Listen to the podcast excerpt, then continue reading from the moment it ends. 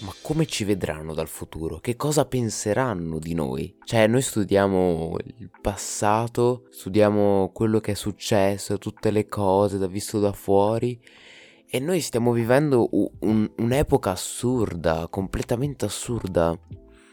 Cioè, penso al come ci vedranno più avanti, cioè tra 300 anni, cosa ne so io adesso. Ma diranno il 2020 o comunque tutti questi anni, anche se penso che poi assembleranno un po' tutti gli anni, cioè non penso che faranno 1980, 2020, penso che prenderanno, che ne so, 900, inizio 2000, faranno una cosa del genere, penso, boh, cosa ne so, anche perché eventi importanti ce ne sono stati in questi anni, che ne so, penso anche dal, dal Vietnam alla rivoluzione sul fatto del digitale, dell'inventare il digitale che è stato assurdo, assurdo e ha dato via a, a, una nuova era, una nuova era che non si era mai vista. È un po' come la...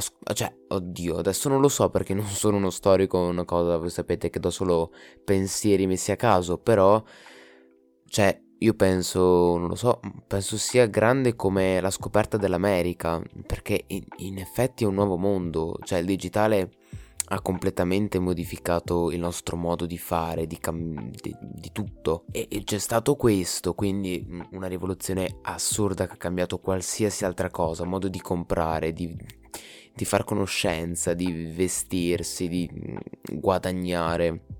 Ha cambiato davvero tutto e questo qui, cioè, è impossibile che venga trascurato, cioè questo qui rimarrà veramente nella storia ma anche altre cose, dal, dal fatto delle, della società, che magari prima era in un certo modo e adesso, boh, come potremmo catalogare questa società? Anche perché a livello anche di moda, no? Che ne so, negli anni 70, negli anni 50 era quella la moda dei vestiti.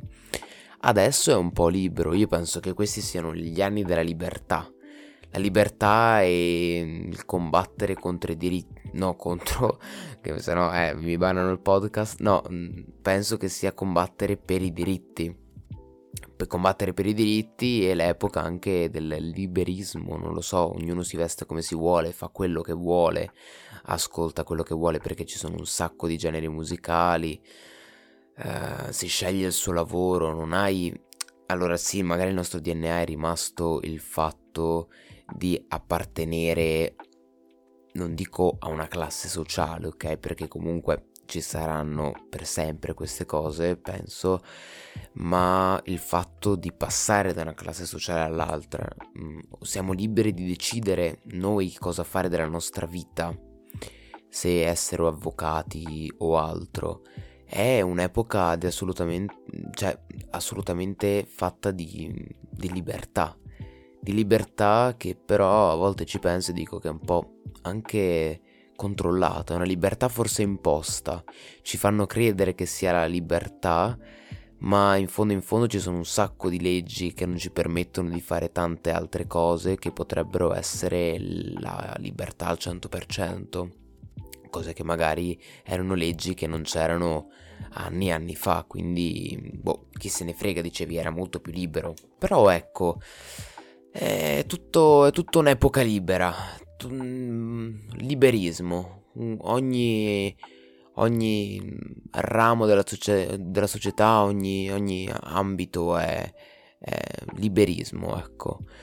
Eh, però appunto la cosa che mi chiedo è questa, è un liberismo, cioè è una libertà comunque mm, sì ottenuta da secoli che ci ha permesso di essere liberi ma liberi di scegliere una vita comunque comune. Se volessi fare qualcosa di extra, posso farlo o ho delle leggi che me li limitano?